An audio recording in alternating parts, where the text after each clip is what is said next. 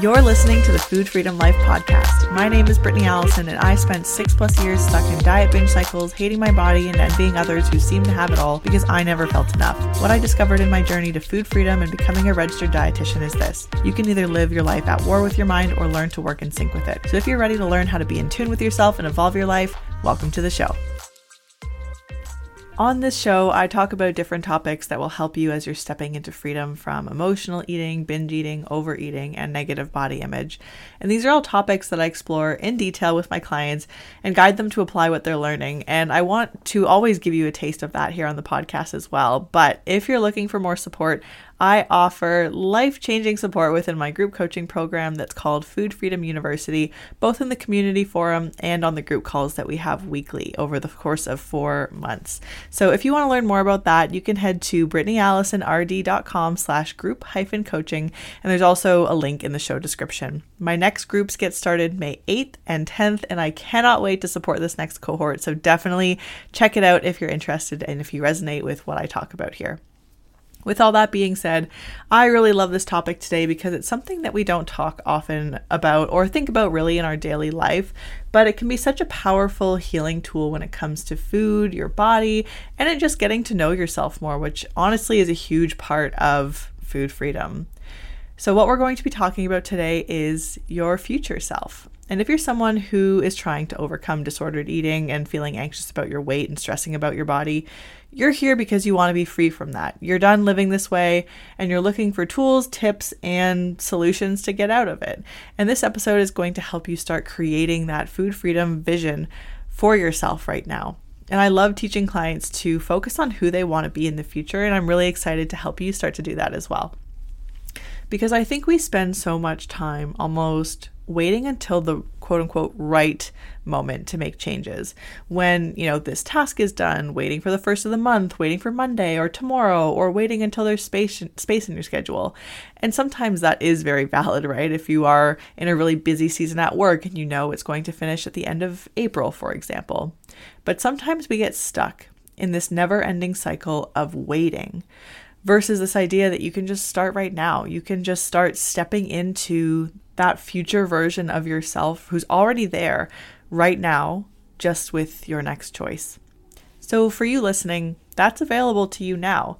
And that's one of the things that I love to teach about with this idea of connecting to our future self. Because for so long, when I was struggling with my eating, I would start Monday, I'd start tomorrow, I'd start the new year, I'd start the next month. You know, I would love these blank slates, these fresh starts. And it was this all or nothing thinking that made every decision feel like this huge weight.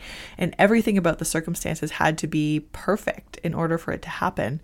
And the reality is that every moment is a chance to begin again, to start over, and to step toward that future version of yourself. And so, one of the things that I love to teach my clients is that it's as simple as remembering that that future version of you you're just moving towards them right now with every choice, and you're always facing in that direction. This is just where you are right now, and that's neutral, right? It's just your starting point, and you're moving toward that future version of you. Every choice that you make, everything is just a learning moment.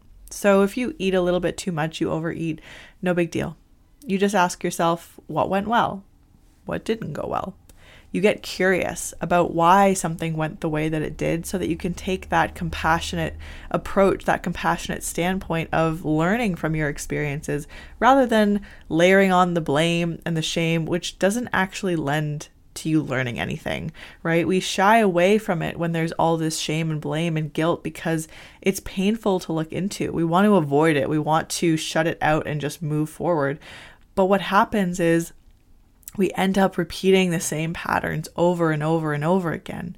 And then we never actually change. We stay stuck in these same behaviors and doing the same things that aren't serving us. And it almost becomes a limiting belief in itself, too, because it feels like you're trying to move forward. And maybe in some ways you are, but in the big picture, you just can't. And so you start thinking, this is just how you are when it's not. This is not just how you are. You're just trying the wrong strategies and you don't have the tools yet. So when you get to that space of compassion and curiosity, you can genuinely ask, What will I do differently? What could I do differently? And then you get right back to moving toward that future version of you. And the other thing I love to explain is that one of the ways we can connect with that future version of ourselves is what I like to call future self journaling or future self meditation, which is essentially visualizing.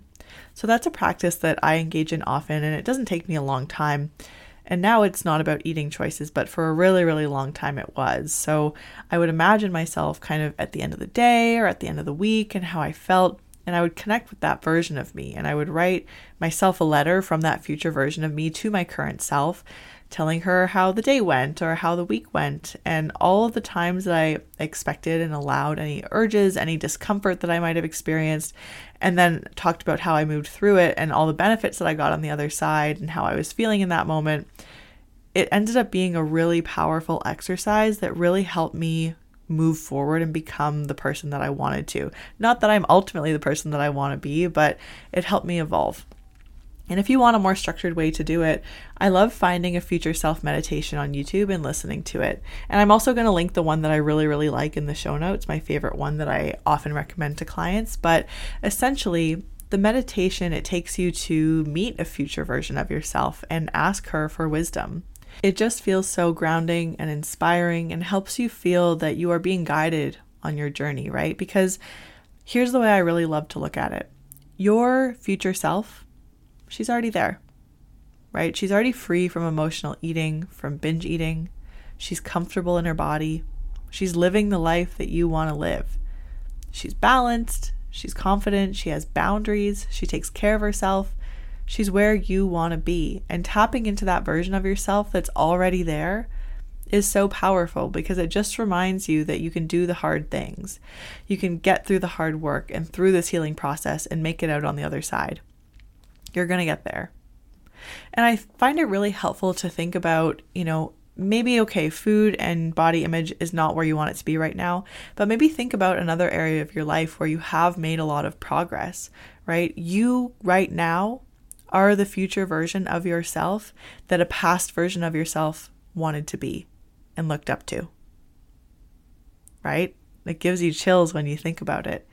And that's why inner child work is also so important in this process, too, because we can be the people now that we needed when we were younger, when we were kids.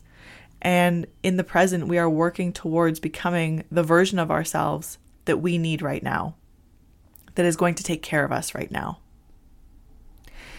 And so, for everybody listening, you can try out this exercise right now, connecting to the future version of you. And if you don't like to journal, do the meditation or do both, right? The more you connect with it, the more you're going to be able to bring her into your life in the present. And what I will say before you dive into this future self work is we do not want this future vision to include unrealistic expectations about your weight. We don't really actually want weight to factor into it at all take weight out of the equation of how you imagine your future self. Even if you want to lose weight, I hear you, but let's just remove that from the equation and instead tap into how you want to feel and who you want to be. What qualities do you want to embody? How do you want to carry yourself? How do you want your life to look in other ways? I know weight is a motivator for many, many people, and maybe yourself included right now, but I want to remind you that you don't need it as a motivator because ultimately that's not going to get you where you want to go. How has it served you to this point? Likely, when it works, you use it as a motivator for a certain amount of time, but it has an expiry. And then you fall into behaviors and patterns that don't serve you, and you're not consistent, not because you can't be consistent, but because the system of focusing on weight as number one sets you up to fail. And that future version of yourself, I want to remind you, she doesn't really care about weight so much. She doesn't hyper focus on it. And I just want to put that out there. That future version of you who isn't binging, who isn't emotionally overeating, and who eats consistently, doesn't think much about food or weight actually because they're too busy living their life. And when you're connecting with that future version of you, instead of putting all the emphasis on weight, what else can you emphasize? What aspects of your life are you fully engaged in in the future? Are you deeply involved in your relationships? Are you doing amazingly well at work because you have your old brain back? Imagine those outcomes for yourself. And it's so motivating to think about all of the ways that stopping binge and emotional eating will change your life for the better. However, I also understand that sometimes when you're stuck in the pain of a certain eating habit, it can be very difficult to get started and even imagine the possibility of recovery and stopping binging and imagine the benefits that it's going to bring you. But those benefits may feel so far off or distant right now, and you might feel like you can't even fathom a life without a struggle with food. You might feel like you can't see past your certain situation or even start wanting other things in your life. Or you may be able to sometimes visualize the good that will come out of recovery and you might feel excited about that. And that's amazing. But then at other times, you might feel like you don't want anything but the food because it's your main way to comfort yourself. The more that you're generating a desire for life on purpose, the less your brain is focusing on binging and on food. And then the less your brain is focusing on binging, the weaker that binge eating habit becomes. And it's a practice that you can train yourself to start focusing on your life instead of food. And you may not know exactly what you want in your life right now or the things that, you know, have nothing to do with eating. But the more you practice this, the more you will discover things that make you who you are and that make your life meaningful. And as you practice building desire for life and for more than just food and your weight, know that because the binge eating habit is currently wired into your brain, if you're still binging, your thoughts are automatically going to try to pull you back towards this unavoidable force, right? But remember, this is only a temporary tendency of your brain. And it's optional for you to start to unfollow those habitual thoughts. You can start to redirect your attention whenever you can. And the more you redirect your thoughts away from food and onto other things in your life, the more your brain will start to build new habits. And you'll naturally start thinking about other things more often without having to consciously really shift your attention. But we are all just one choice away from stepping towards that future version of ourselves. And if you're just one choice away from that future version of you and you're on your way towards them, lean into that person who's already free and make your next choice as if you are that person.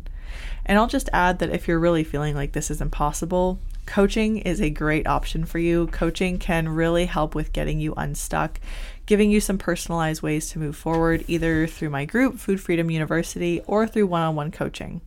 But it's a wonderful way to start moving forward because I know that total freedom is possible for everybody. And I always think about my clients as if they are already that person. And so when you make decisions based on who you want to be and who you visualize yourself to be, and when you view yourself as that person, then you're going to make choices that support your recovery and support the life you want. When you start to connect with the energy of that person, our brains are highly programmable.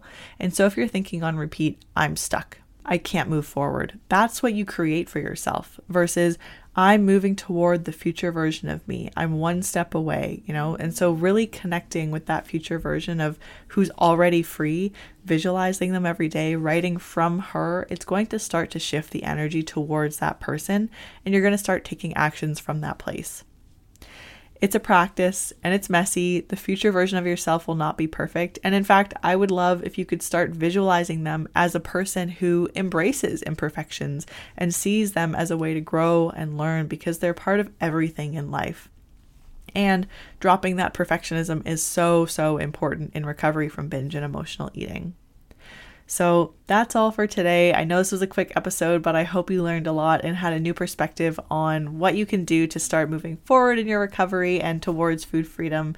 And I just love talking about your future self. So I hope that you internalize a lot of what you heard and you can use it to start creating a vision of yourself as a person free from binge and emotional eating. And if you're listening and you're interested in joining the Food Freedom University group that starts on May 8th and 10th, you can go to brittanyallisonrd.com slash group hyphen coaching to learn more and sign up now. I really appreciate you being here today, and I hope you'll see me again next week. And as always, I want to encourage you and remind you that you have the power to change your brain and live the food freedom life.